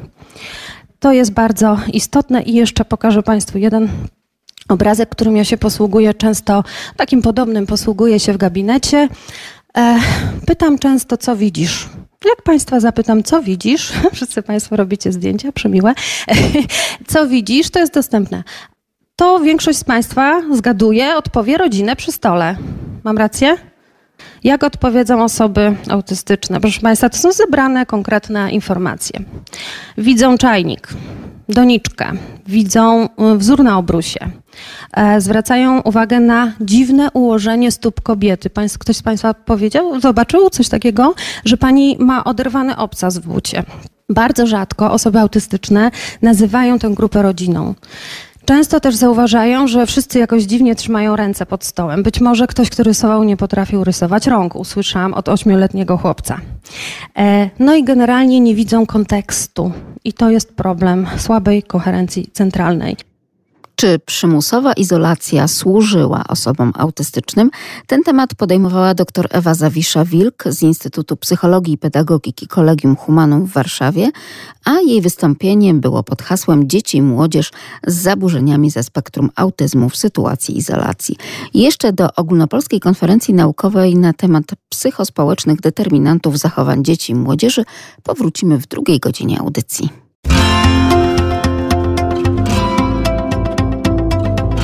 My, rodzice. Porozumienie bez przemocy lub inaczej empatyczna komunikacja, komunikacja konstruktywna lub po prostu język serca. Takie nazewnictwo wynika z tego, że osoby, które realizują porozumienie bez przemocy, starają się nawiązywać ze sobą kontakt oparty na zrozumieniu i szacunku. Czy porozumienie bez przemocy może być pomocne także dzieciom i młodzieży, aby niwelować te wszystkie psychospołeczne determinanty zachowań tuż po okresie pandemii, ale także wtedy, kiedy obserwujemy tak dużo zachowań samobójczych dzieci i młodzieży. Powracamy na Ogólnopolską Konferencję Naukową Psychospołeczne Determinanty Zachowań Dzieci i Młodzieży i tym razem po raz kolejny będziemy podejmować kwestie także szkoły bez przemocy. Barbara Cebula, bez empatii ani róż, założenie porozumienia bez przemocy według Marshalla Rosenberga. Od 90. lat trwa program promocji zdrowia. A ja niedawno byłam w Ostródzie na spotkaniu psychologów, pedagogów, którzy od początku lat 2000 zaciekawili się Rosenbergiem porozumieniem bez przemocy. I tak sobie pomyślałam, jest rok 2023, a ta myśl w jakiś sposób głośniej kiełkuje, żeby przełożyć się w program profilaktyczny dla młodzieży klas starszych. Rosenberg urodził się w roku mojej mamy, może stąd mi jakoś tak... Zatrzymałam się dłużej przy tej osobie. Jako młody człowiek zmieniał też swoje miejsce zamieszkania. Tam koledzy z klasy w taki obraźliwy sposób do niego się zwracali, po lekcjach go pobili. To doświadczenie było dla niego bardzo trudne i zastanawiał się, dlaczego ludzie wobec siebie stosują przemoc. Przecież nic mu nie zrobiłem. I zaczął drążyć to zagadnienie, koncentrując swoje zainteresowania właśnie na porozumieniu bez przemocy. Pracował z osobami w obozach uchodźców, z Palestyńczykami, rozmawiał o tych antagonizmach między różnymi narodami, pracował w Jugosławii po ostatniej wojnie. Wyszedł z założenia, że jedyną szansą dla ludzkości, że tak powiem górnolotnie, i niezależnie od określonego systemu religijnego, w którym pracował, jest właśnie to podejście empatyczne. To pewna postawa. Nie rodzimy się z tą empatią. Możemy ją kształtować, albo my możemy wpływać na rozwijanie większej wrażliwości naszych dzieci. Co to znaczy, by otwierać się na drugą osobę? To znaczy potraktować drugiego jako dar, którego potencjał dopiero poznaję i rozwijam. Przez bycie w nim w czasie spotkania, otwierania się na jego gdzieś tam w tle potrzeby, ale najpierw na to, co się dzieje w tej osobie, o co woła, o co prosi, z czym się nie zgadza. Zasłoną dymną są nasze zachowania, nasze wyrażane emocje, mniej czy bardziej uświadomione. A chciałabym jeszcze zatrzymać się przy myśli Rosenberga, który mówi, ale za tymi emocjami są jeszcze nasze potrzeby. I drugi człowiek nie da więcej drugiemu, niż sam zrozumiał czy posiadł. W związku z tym tak ważne, że wzrastaliśmy w kulturze racjonalnej działania, realizowania zadań, planów, projektów z całym szacunkiem, ale gdzieś mało czasu poświęcaliśmy na zatrzymywanie się, czego naprawdę potrzebuje. Rosenberg powiedział okrutne zdanie: depresja bierze się z grzeczności. Reagowanie na potrzeby innych, działania na rzecz innych kosztem siebie tak naprawdę nie pozwala w pełni zakwitnąć czy się rozwinąć. Dopiero przy takim uświadamianiu sobie trochę tych własnych potrzeb zaczynamy być tupeciarzami. Czyli walczymy znowu o swoje kosztem innych. Była taka faza naszych umiejętności asertywnych, kiedy nagle dorośli zauważali, ależ oni są bardzo roszczeniowi czy wręcz agresywni. Ale wszystko to było w rękawiczkach, mówię o swoich potrzebach. I kolejny etap w rozwoju osobowości, w rozwoju cywilizacji to empatia. Czyli mam prawo dostrzegać swoje potrzeby, swoje uczucia, komunikować je w cywilizowany sposób z szacunkiem do potrzeb, uczuć drugiego. Moja wolność kończy się tam, gdzie zaczyna się wolność drugiego. I teraz to, co jeszcze warto przypomnieć, bo przecież Państwo wiedzą. Empatia, cierpienie. On może być na poziomie naszych emocji, kiedy płaczę z płaczącym, cieszę się z cieszącym, albo może być jeszcze na poziomie empatii poznawczej, czyli wchodzę troszkę głębiej, poznaję sposób myślenia, przeżywania, odbierania rzeczywistości drugiego. Ja wie tej relacyjnej, no trudno dyskutować z faktami, chociaż one też mogą być wybiórczo przez nas interpretowane. Ktoś wspomniał o tym, że patrzymy na rzeczywistość jak aparat fotograficzny i ustawiamy zooma. Albo widzę na pierwszym planie zachowanie, albo ustalam ostrość na dalsze tło, gdzie dostrzegam uczucia i potrzeby. Marshall uważa, że w spotkaniu z drugim człowiekiem chodzi o to, żeby znaleźć zrozumienie czy porozumienie, szczególnie w sytuacjach sporu, trudności, konfliktów, bez pójścia na skróty. Krzysztof Jedliński powiedział, z pomocą należy przychodzić, a nie śpieszyć. W pośpiechu pomijamy pewne sygnały, nie zauważamy, działamy trochę ad hoc. A w przychodzeniu jestem w stanie reagować na to, co do mnie dociera. Nie warto trwonić energii na krytykowanie innych czy siebie, ale zatrzymać się. Co za tym komunikatem się jeszcze kryje? Wszystko, co człowiek robi, czuje, wynika z jego potrzeb. Okazuje się, że z obserwacji niektórych nauczycieli młodsze dzieci nie mają z tym problemów. To my dorośli czasami gdzieś tam głęboko te nasze potrzeby zamrażamy, odsuwamy, ponieważ inne zadania wybieramy jako ważniejsze. Co ciekawe, widzi pewną równowagę. Jeśli nasze potrzeby są zaspokojone, doświadczamy komunikatów jakby przyjemnych emocji. Jeśli są niezaspokojone, odczuwamy nieprzyjemne emocje. I teraz znowu Marshall powie o tym, że używamy języka szakali i języka żyraf. Szakal w nas to są te wszystkie komunikaty, kiedy reagujemy na nasze niezaspokojone potrzeby. W związku z tym atakujemy, jesteśmy niemili, walczymy, uprzedzamy atak. Szakal w nas też chroni nas, bo jest komunikatem. Wszystkie negatywne emocje można potraktować jako najlepszych naszych przyjaciół. Dlaczego? Bo komunikują niezaspokojenie czy zagrożenie zaspokojenia naszych potrzeb. I jeśli wezmę głębszy oddech, policzę do 10, zatrzymam się, co się dzieje, co czuję, czego potrzebuję, to mogę w pokojowy sposób albo w bezpieczny dla siebie i dla innych wyartykułować. Z drugiej strony, to samo dzieje się po drugiej stronie naszego rozmówcy. Jeśli nazwę to, czego potrzebuję, drugiemu będzie łatwiej reagować. Nie będzie komunikatu, powinieneś się domyślić, prawda, oczekiwać. No nie zawsze jest to trafnie rozpoznane. My również możemy komuś pomóc w zaspokojeniu jego potrzeb, jeśli zorientujemy się, czego ta osoba potrzebuje. Dopiero jak się poczuje jakby bezpiecznie, może uruchomić płaty czołowe, zacząć myśleć o całkach. Dopóki ma poczucie małego bezpieczeństwa i zagrożenia, nie zawsze jesteśmy w ogóle z tą osobą w kontakcie. W płaszczyźnie porozumienia bez przemocy dochodzi do spotkania właśnie na poziomie emocji i potrzeb. I tutaj ważne, żeby mieć taką świadomość właśnie dwóch bytów godnych jakby szacunku, tak samo ważnych. Gdy uświadomimy sobie, że zachowanie drugiej osoby jest komunikatem niezaspokojonych potrzeb, wtedy łatwiej nam nie brać tego komunikatu jako ataku na siebie, co zatrzymać, zreflektować, co się dzieje, sprawdzić. Ważna sprawa. Potrzeby to nie strategie zaspokajania potrzeb. Dziecko ma potrzebę rozrywki, ale nie ma potrzeby siedzenia przy smartfonie, oglądania bajki czy telewizji. To jest strategia. W związku z tym, jeśli rodzic zorientuje się, że dziecko tego potrzebuje, albo nauczyciel, to jest w stanie zaproponować inną strategię zaspokojenia potrzeby.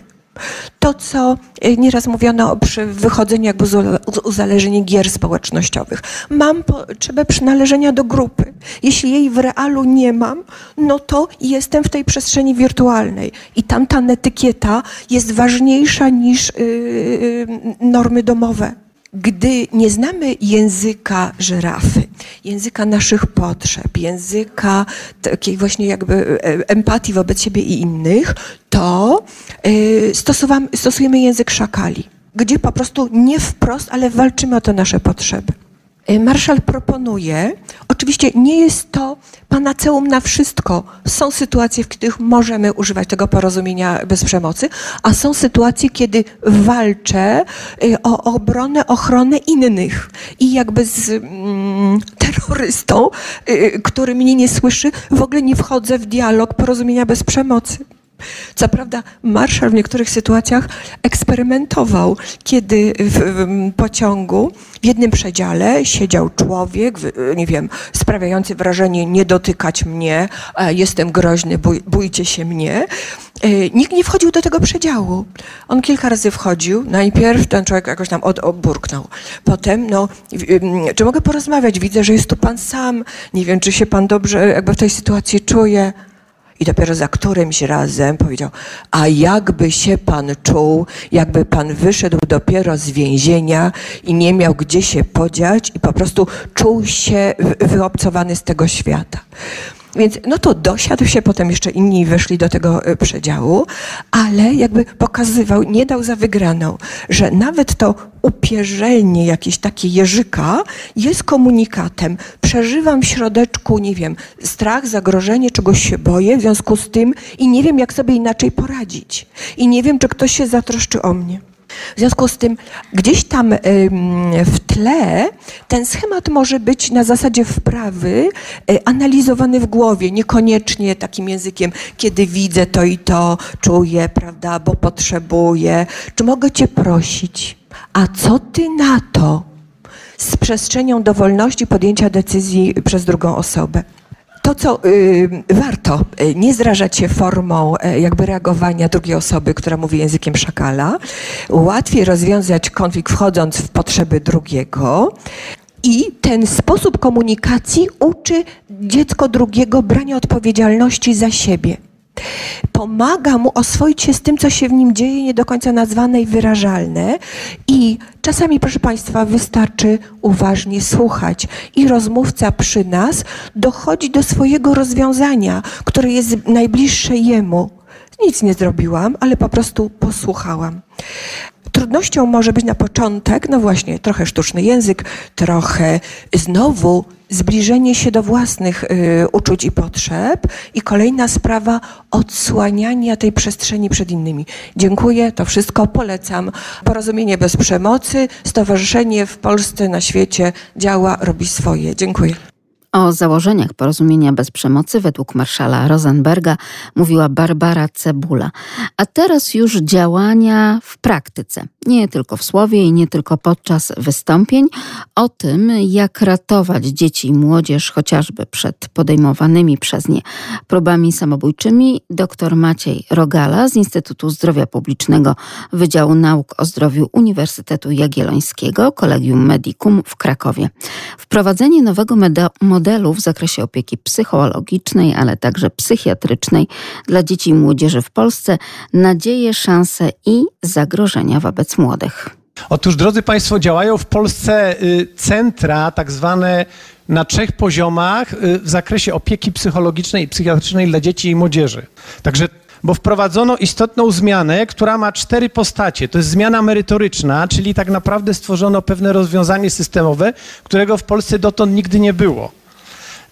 W postaci jak gdyby takich poradni na 3 poziomach, które oferują opiekę o charakterze psychologicznym i psychiatrycznym. Jest to zatem również zmiana organizacyjna, no bo stworzono pewne nowe struktury. Jest to zmiana zarządcza, no bo trzeba tymi poradniami zarządzać. No i to jest wreszcie zmiana jakościowa, drodzy Państwo, i mam nadzieję, że skorzystają na tym najmłodsi pacjenci, bo to jest wprowadzenie pewnego profilu o charakterze nie tylko interwencyjnym, bo my mamy medycynę interwencyjną. Ja na co dzień pracuję na uczelni medycznej, więc zajmujemy się interwencją. Bardzo przepraszam, panie doktorze, ale bardzo pana prosimy o zajęcie miejsca na scenie, bo tam źle pan, że tak powiem, w kadrze się pojawia. Tak. Tutaj na tym prompterze może pan widzieć wszystko to, co jest na ekranie. Dobra, to przepraszam. To poproszę o kolejny kadr. Dobra. Aha, rzeczywiście ja tutaj to widzę. Drodzy Państwo, zmiana no to jest przejście ze stanu A do stanu B, prawda? Ale nigdy nie wiemy, czy zmiana będzie dobra. Jeśli w zmianę wprowadzimy jakieś pewne elementy, no bo związane z rozwojem, czyli zmiana ma charakter przejście ze stanu A do stanu B, gdzie ten stan B jest lepszy niż stan A. I poproszę kolejny slajd.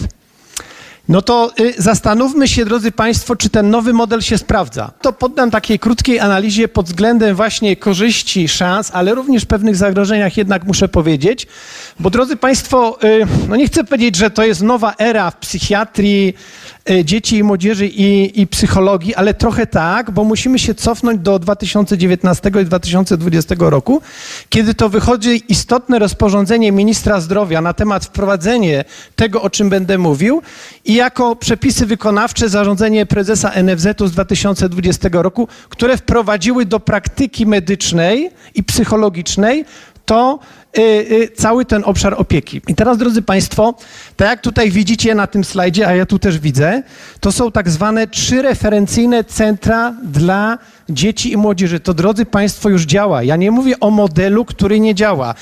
zastanawiałem się, czy nie zrobić takiego researchu. Kto z Państwa słyszał o takim modelu? Raz, dwa, trzy, cztery, pięć, sześć. No jest nas trochę więcej, ale fachowcy, jak rozumiem, wiedzą. To się cieszę. I teraz pytanie jest, czy my wszyscy będziemy budować świadomość na temat tego, co funkcjonuje. Drodzy Państwo, jak tutaj widzicie, więc patrzę tutaj. Drodzy Państwo, to są trzy poziomy referencyjne. Pierwszy nazywa się Ośrodek Środowiskowej Opieki Psychologicznej i Psychoterapeutycznej dla Dzieci i Młodzieży. Drugi to jest tak zwane Środowiskowe Centrum Zdrowia Dzieci i Młodzieży. To jest poziom bardziej specjalistyczny. I trzeci poziom referencyjny to jest poziom szpitalny. I teraz, drodzy Państwo, o co tutaj chodzi?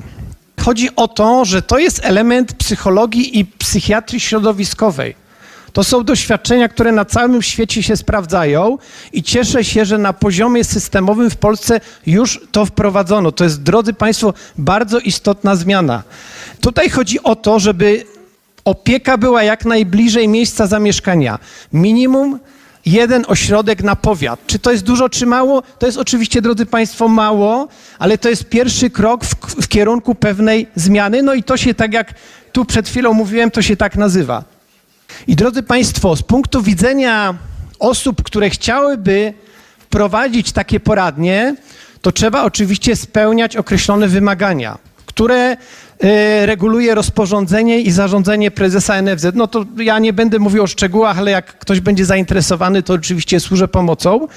I tu są różne opcje, różne warianty, bo można otworzyć na poziomie pierwszym albo ośrodek, albo zespół tej środowiskowej opieki. Na poziomie drugim to jest poradnia albo poradnia plus oddział dzienny. I drodzy Państwo, coś takiego funkcjonuje. Oddział dzienny to jest taka sytuacja, że dzieciaki przychodzą na terapię i one mają również obowiązek szkolny. I tam są wykwalifikowani do tego nauczyciele, oni przychodzą, tam są poddawani terapii i przy okazji się uczą. To jest bardzo fajne rozwiązanie, drodzy Państwo. No i trzeci poziom to jest już szpital. To są pacjenci oczywiście najciężsi, którzy jeśli przejdą przez te dwie bramki i się okaże, że tej pomocy nie uzyskali, no to mają tą trzecią bramkę. Natomiast ta trzecia bramka ma swoje plusy i minusy. Jak powstał model? No nie będę się tu rozpisywał ani rozgadywał. Natomiast profesor Małgorzata Janas-Kozik jest i zespół z osób z nią związanych, oni stworzyli ten model. Także zespół fachowców nad tym pracował. Uważam, że to jest bardzo fajny model, oparty o naprawdę bardzo fajne międzynarodowe doświadczenia. I teraz, drodzy Państwo, krótko założenia. Tak jak tu Państwu napisałem, chodzi o to, żeby pierwsza bramka to nie był szpital psychiatryczny. Czemu? No to jest, jeśli jest konieczność, ja przez lata pracowałem też z pacjentami poddawanymi stygmatyzacji, dyskryminacji z uwagi na chorobę i wiem, jaka to jest trauma dla tych osób. Ja się na co dzień psychologią zdrowia zajmuję, więc stworzono jak gdyby system, gdzie dziecko, oczywiście no, musi mieć zgodę opiekuna prawnego, tak, to jest, czasami to może być jak gdyby problem, bo w niektórych rodzinach nie ma poczucia, że terapia coś pomoże, czasami jest to sabotowane, bojkotowane, to jest jakby zupełnie inna kwestia, natomiast wreszcie w Polsce odchodzimy od modelu interwencyjnego na rzecz prewencji. To jest tańsze, bardziej skuteczne, nie wiem, milion rzeczy, które są na plusie. I teraz, drodzy Państwo, wypisałem takie spodziewane skutki, bo na razie tych skutków jeszcze nie możemy ocenić, bo ten model działa relatywnie krótko. Więc to jest moja pewna taka diagnoza. Na pewno model psychologii i psychiatrii środowiskowej, czyli jak najbliżej domu pacjenta albo wręcz w domu pacjenta, bo są też takie praktyki, działa bardzo skutecznie. Unikamy w pewnym sensie, to co mówiłem przed chwilą, pewnego obszaru stygmatyzacji i dyskryminacji. No bo myślę, że to znaczy to się trochę zmienia i ludzie coraz częściej się przyznają, że na przykład chodzą do psychologa, psychoterapeuty, ale to jeszcze jest dużo wody w rzece upłynie, w Wiśle, zanim to będzie jak gdyby zupełnie oswojony temat.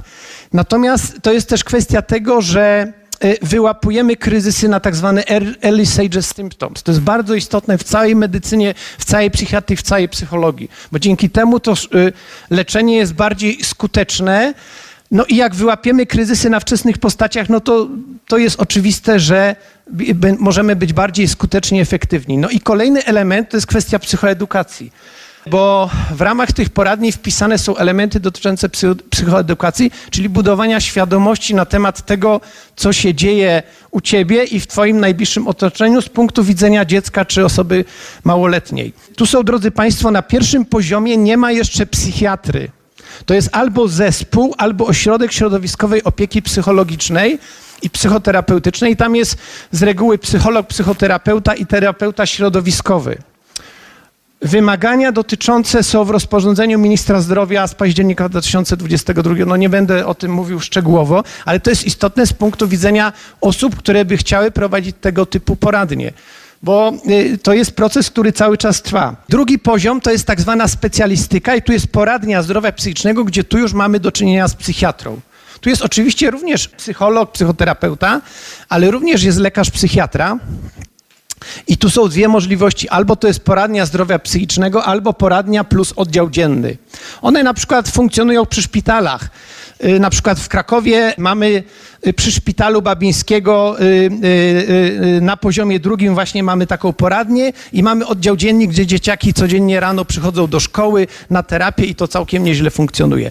No i trzeci poziom oczywiście, no to jest szpital.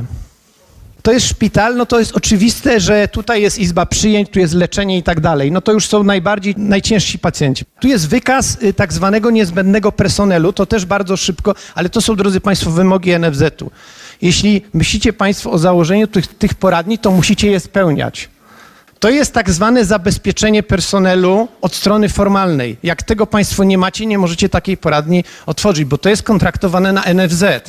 Żeby to było jasne, to są świadczenia całkowicie bezpłatne dla pacjenta, dziecka i ich wcale nie ma już tak mało. Oczywiście w stosunku do potrzeb dalej jest na mało. Zgadzam się, oczywiście. To jest reasumpcja, czyli generalnie, drodzy państwo, mamy do czynienia z obszarem porady, diagnozy.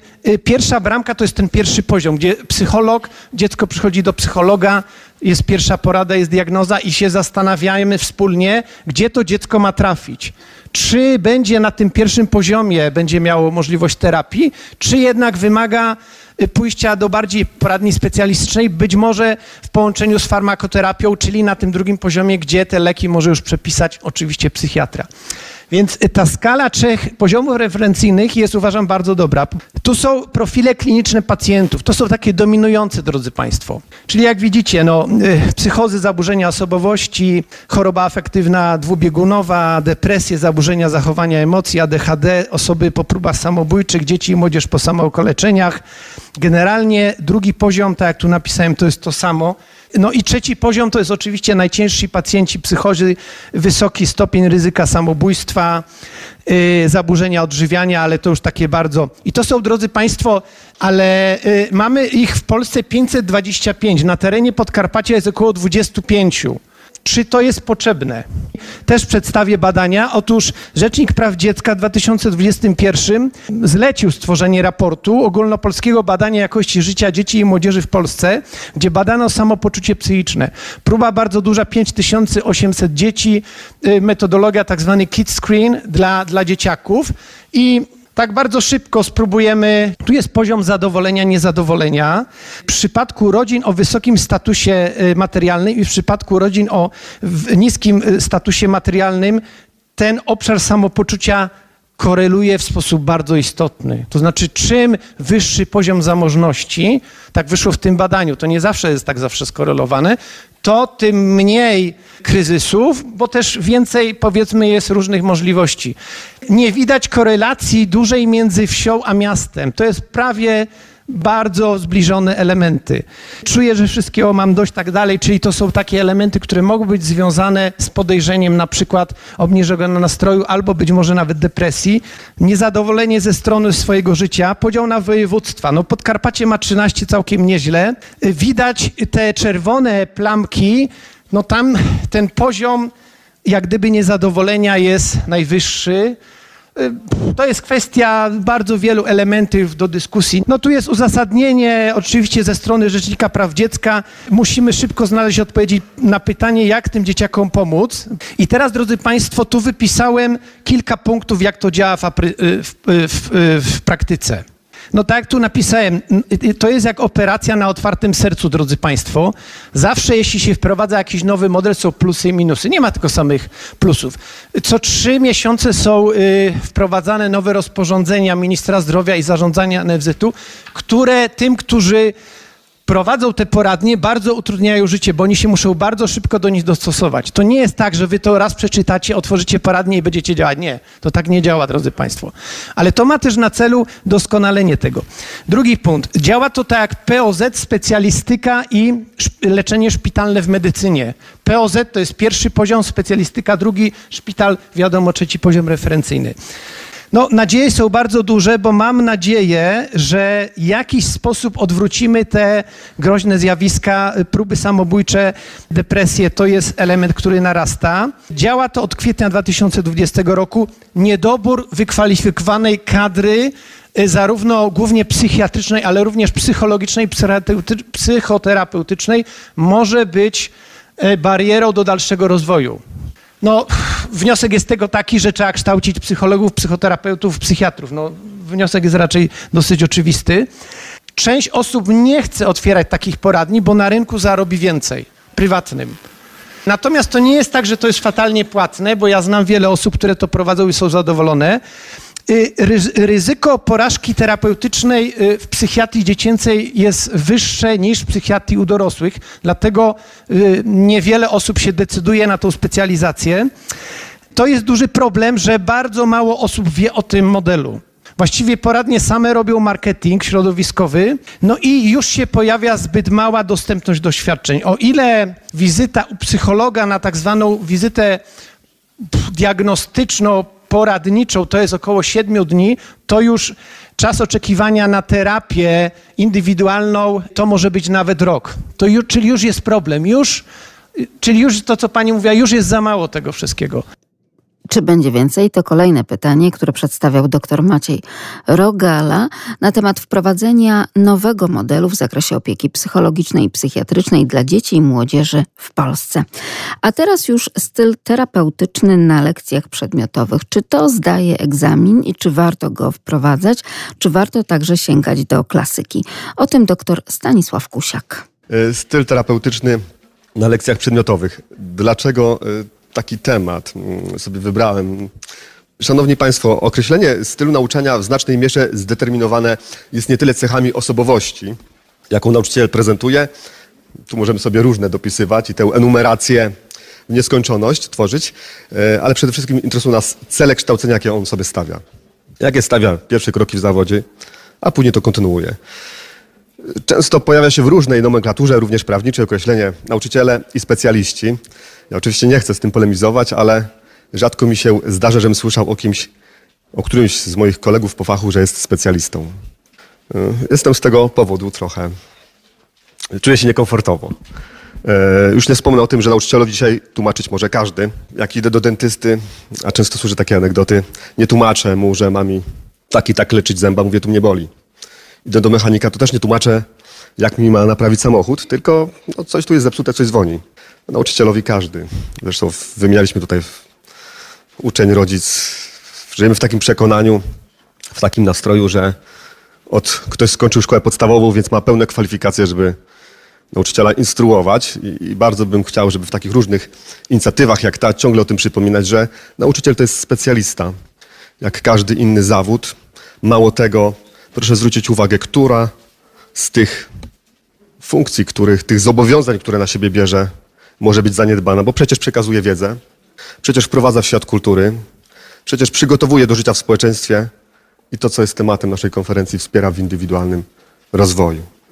I to są te powinności, których skoro zgodził się, skoro wybrał ten zawód przewodnika, skoro powinno mu towarzyszyć przekonanie, że jest to jeden z najpiękniejszych zawodów na świecie, o ile nie najpiękniejszy, bo kształtuje każdy inny zawód i od tego się zaczyna, to przede wszystkim jest w to wpisana ta funkcja przyjaciela terapeuty. Oczywiście bez kolokwialnego rozumienia tych słów, bo wiadomo, terapeuta, specjalista, psychoterapia, psychiatria, no ja tu nie chcę oczywiście przekraczać tej granicy, ale też ta samokontrola, żeby żadnej z tych ról, które wcześniej wyświetliłem, nie zaniedbać.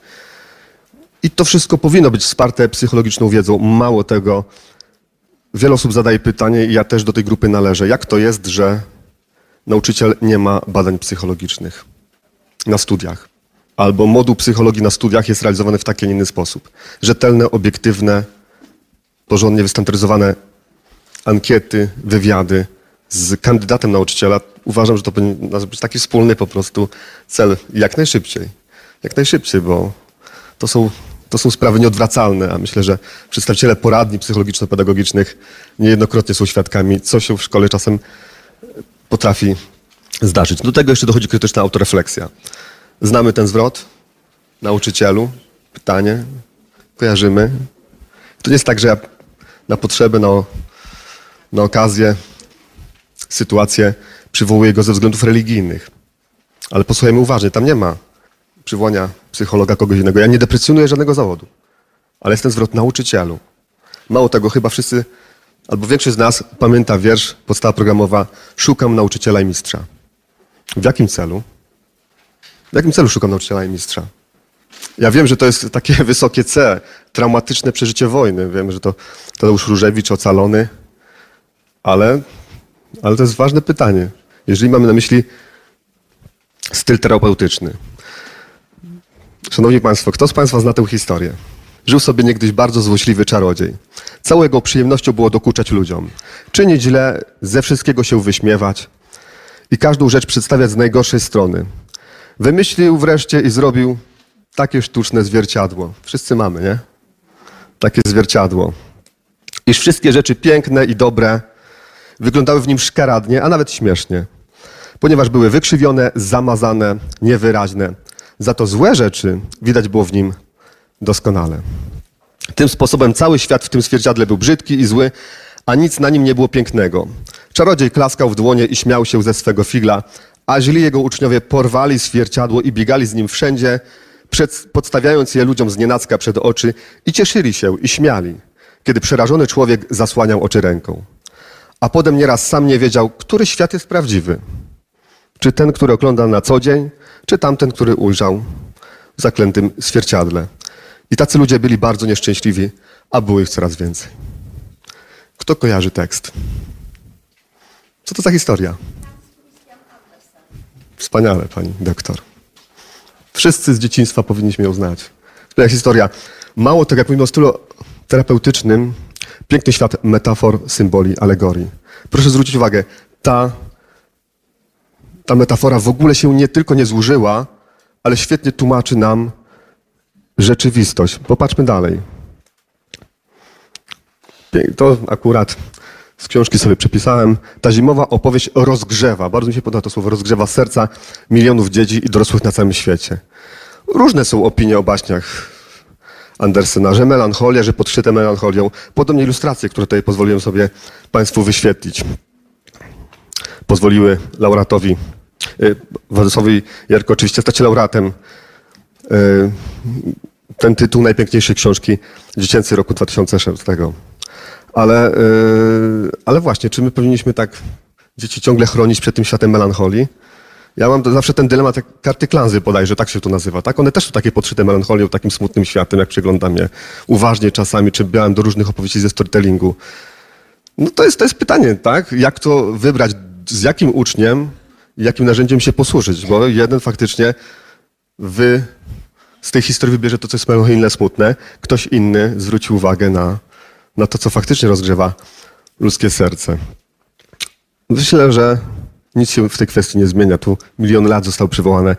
Czasem człowiek pragnie baśni, to pragnienie baśni. I nic złego nie ma w tym, baśni jest po to, by rozjaśnić. By nauczyć, kto jest kim i jak odkryć własne barwy. I tak dalej, i tak dalej. To jest tekst piosenki. Anna Sztowicz, też muzyk, który pochodzi z Rzeszowa. Krzysztof Napiórkowski, zachęcam do słuchania, do refleksji. Jak budujemy styl terapeutyczny, to też jesteśmy ludźmi zanurzonymi nie tylko w książkę, ale w kulturę. To jest bardzo ważne, zwłaszcza w szkole. Kolejna historia, którą chcę przytoczyć, anegdota i książka, którą polecam. Efekt wioski jest polskie tłumaczenie. Susan Pinker, wspomniana wcześniej tutaj dziedzina badań neuronalnych. Zgłębia w tej książce tajemnicę długowieczności. Jak to jest, że na świecie ludzie żyją dłużej, w określonych społecznościach żyją w zdecydowanie lepszym takim komforcie psychicznym. I okazuje się, że to nie są jakieś wybitne sztuczki. To są małe środowiska, agrarne, gdzieś wiejskie, ale ludzi, którzy się ze sobą spotykają, rozmawiają i żyją swoimi problemami. Akurat ja pochodzę z takiej wioski, nie chcę używać tutaj jakiejś wulgaryzmu, ale mam takie określenie na te tak najbardziej oddalone obszary od centrum Podkarpacia. I tam czasami ludzie się śmiali, że jak jechała karetka pogotowia, czy jakieś coś się działo, sygnał, to że ludzie podchodzili do płotów. Teraz już tego nie ma. I może niedobrze. Bo to też był wyraz jakiejś troski, co się dzieje, ta świadomość, że jednak żyjemy w społeczności i żyjemy swoimi problemami. Nie, że tam się innymi karmimy, niepotrzebną karmę, tak, puszczamy w obieg, ale pewna świadomość. I pani Susan Pinker jasno podkreśla, że to wchodziło w krwiobieg ludziom. Ta troska drugiego to życie problemami, ale też taka wzajemna, nie powiem tutaj terapia, ale przez rozmowę. To, co Engler, którego za chwilę pokażę, powiedział, pan Tadeusz, świetny przykład. Ludzie się ze sobą kłócili, skakali sobie, to zajazd to nie było jakieś tam przelewki, ale ze sobą rozmawiali. To jest lektura, ludzie jeszcze ze sobą rozmawiali. Bo dzisiaj już mamy z tym ogromny problem. Ten efekt wioski. Ciekawa anegdota, jak pani Susan Pinker swojego syna oddaje na naukę gry na skrzypcach. Mistrz przykucnął na pytanie, czy musi codziennie ćwiczyć. Nie, tylko w te dni, kiedy jesz. To samo z nauką. Jak codziennie do szkoły i tak dalej. To jest po prostu potrzeba biologiczna, tak jak kontakt z drugim człowiekiem. Jaka jest nasza dzisiaj? Jaką mam dzisiaj odpowiedź? Skoro takie, a nie inne dziedziny nauki, znamy to określenie, zwłaszcza ci, którzy zajmują się lingwistyką, zajmują się filologią. Przykro mi, synku, nastał zmierzch wielkich narracji. A w praktyce? Kompetencje językowe, mówię tu również jako polonista, jako literaturoznawca. To jest mit, że najmocniej kompetencje językowe wzbogaca czytanie. Bo można czytać dzieciom, mamo, czytaj mi, nie? Poczytaj, mamo. Codziennie wieczorem po 2 godziny. Rozmowa z dzieckiem o czytaniu. To mamo, czytam, świetnie, przeczytałaś, masz tam kieszonkowe. Przeczytałaś, tak? To powiedz mi. Co będzie ciekawe? Opowiadać, rozmawiać. Być w kontakcie z dzieckiem, takim namacalnym. Tych historii jest mnóstwo. Ja pozwolę sobie jeszcze jedną rzecz wyświetlić, taki smaczek. W ramach szkolenia lekcji Enter pokazujemy nauczycielom różne zasoby, otwarte zasoby, w tym Polona. I odnalazłem taką książkę a propos tych różnych pomysłów na terapię. Oto 1906 rok, Lwów, niejaki Mieszczysław Rościszewski. No, cudowne antidotum na dzisiejsze czasy. Nic się nie zmienia, bo my tak narzekamy. Zwróćmy uwagę na to, że jest jakaś taka, to już nie tylko jeremiada, narzekanie, ale szukanie usprawiedliwienia we wszystkim. Ja do dziś pamiętam sytuację, jak jedna ze szkół odwołała szkolenie 2 tygodnie po wybuchu wojny. A wie jaki powód? Mamy wojnę. Jak się zastanawiam, ja już nie chcę tego komentować. Takie szukanie sobie, no szanowni państwo, powstanie warszawskie, a tam jeszcze tajne nauczanie było, tak? Porównajmy czasy. Szukamy naprawdę usprawiedliwienia w tym tylko się da. Bardzo mi się podoba to określenie, gdy duch chce, ciało musi. Coś jest na rzeczy, tak? Gdy duch chce, ciało musi. Także zachęcam, żeby czasem znaleźć. Szanowni państwo, nasza mowa nas zdradza. To profesor Orzuk kiedyś przypomniał też to zdanie z Nowego Testamentu. Dbamy o swój wygląd zewnętrzny, nie wychodzimy w piżamie na ulicę, nie podajemy komuś herbaty w brudnym kubku. To samo dotyczy tekstów. One również świadczą o tym, jak traktujemy siebie i innych.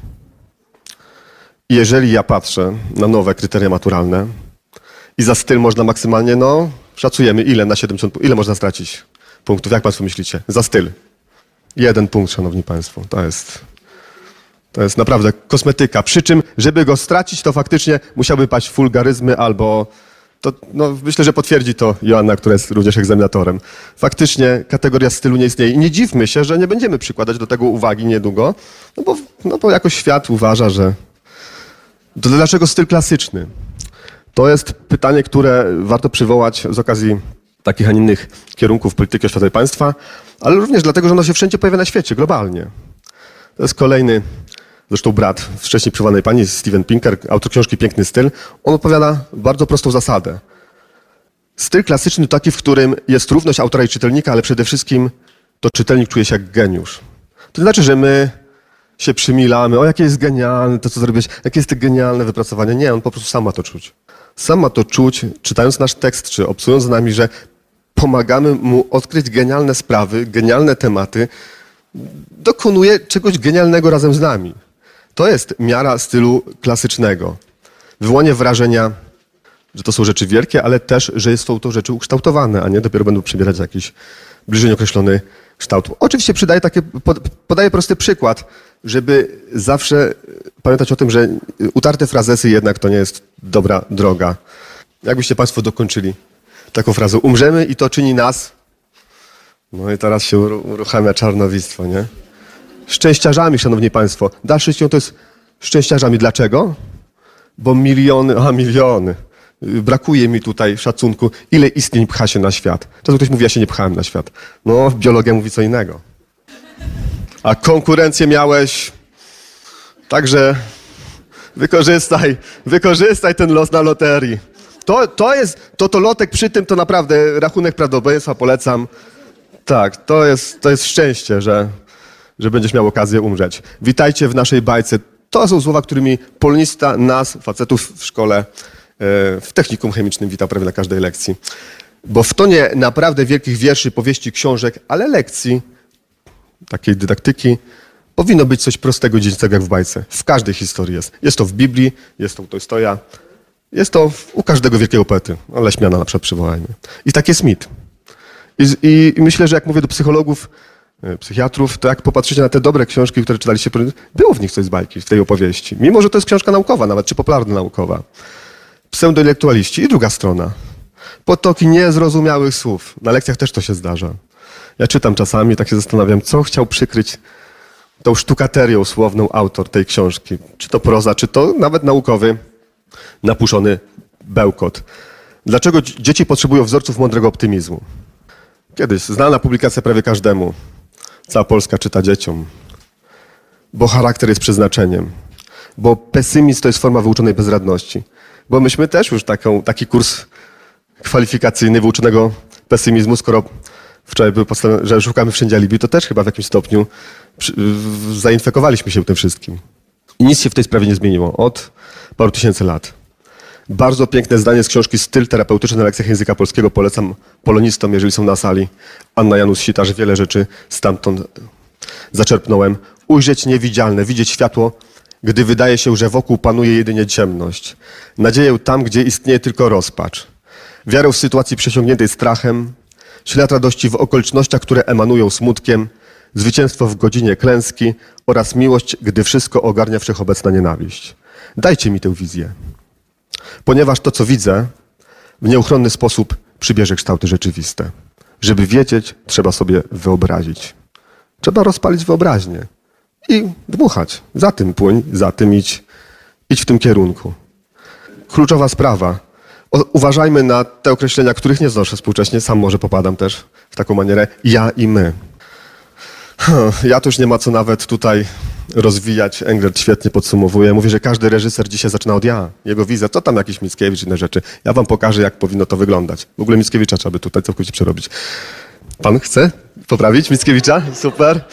Czekam na rozwiązanie. Największa zmiana w naszym społeczeństwie i za to płacimy taki rachunek, bo już w średniowieczu, w tych ciemnych, strasznych progach średniowiecznych, jasno określono. Przy acedii, przy selfizmie, to jest podstawowa choroba człowieka, stawiania w siebie centrum wszech rzeczy, a żaden środek nie wyleczy z tego, żaden prozak, żaden najlepszy środek chemiczny nie wyleczy z tego człowieka.